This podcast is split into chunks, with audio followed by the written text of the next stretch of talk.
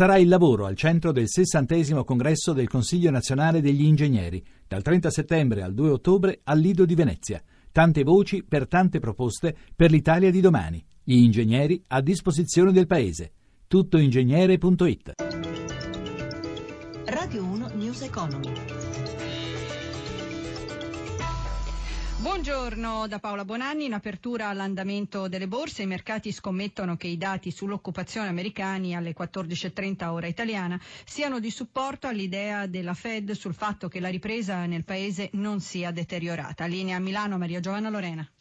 Le borse europee voltano pagina dopo i ribassi di ieri, hanno aperto con il segno positivo e ora stanno accelerando. Parigi segna più 1,53%, la migliore, Londra più 1,30%, Francoforte più 1,20% in linea con Milano dove l'indice principale adesso è in rialzo dell'1,23%.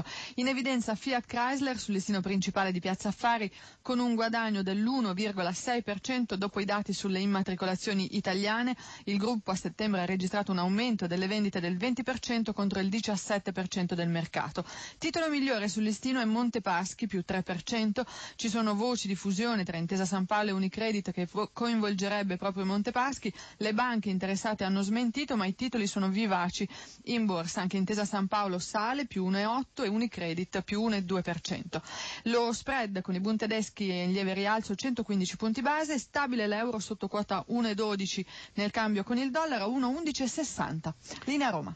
Grazie grazie. La crescita, la crescita sta tornando e non ci fermeremo fino a quando l'unione monetaria non sarà completa. Lo ha annunciato il presidente della BCE Mario Draghi ricevendo il Global Citizen Award all'Atlantic Council a New York. Draghi ha sottolineato che i progressi raggiunti negli ultimi tre anni per stabilizzare e rafforzare l'area euro sono reali.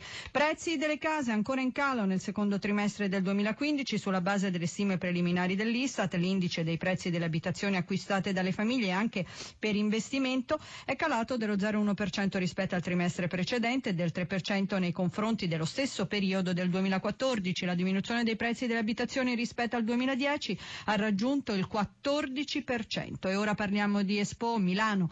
A settembre gli accessi sono stati 4 milioni e 300 mila per la giornata dell'innovazione, molti giovani agricoltori presenti. Giuseppe Di Marco. Sono arrivati da tutte le regioni italiane, ma anche dall'estero, per partecipare all'Oscar Green, il premio per le imprese più innovative promosso dai giovani della Coldiretti. L'obiettivo dell'iniziativa è quello di valorizzare le realtà imprenditoriali italiane del settore agricolo e alimentare, capaci di emergere grazie a un nuovo modello di impresa sostenibile. Le idee presentate dai giovani imprenditori puntano a cambiare la vita quotidiana della gente e a centrare nei prossimi decenni l'obiettivo nutrire il pianeta, energia per la vita, fissato da Expo. I visitatori hanno avuto l'opportunità di toccare con mano l'estro, i prodotti e le storie dei giovani creativi. Intanto gli organizzatori di Expo 2015 hanno comunicato i dati sugli ingressi al 30 settembre. Sono 18 milioni 409 mila. Un altro elemento indicativo sul successo della manifestazione è quello relativo alla partecipazione sui social network. Su Facebook sono 5 milioni e mezzo gli utenti che seguono le oltre 5 500 pagine ufficiali e non ufficiali dedicate all'evento, 1.300.000 i commenti su Twitter scritti da circa 270.000 persone. L'Università a portata di app, la LUIS di Roma ha lanciato una piattaforma gratuita per gli studenti. I ragazzi potranno conoscere lo stato di affollamento delle aule e controllare gli orari delle lezioni e scoprire anche il calendario degli esami. L'applicazione è già disponibile per dispositivi Apple e Android di Google. Sentiamo Giovanni Lo Storto, direttore generale della now.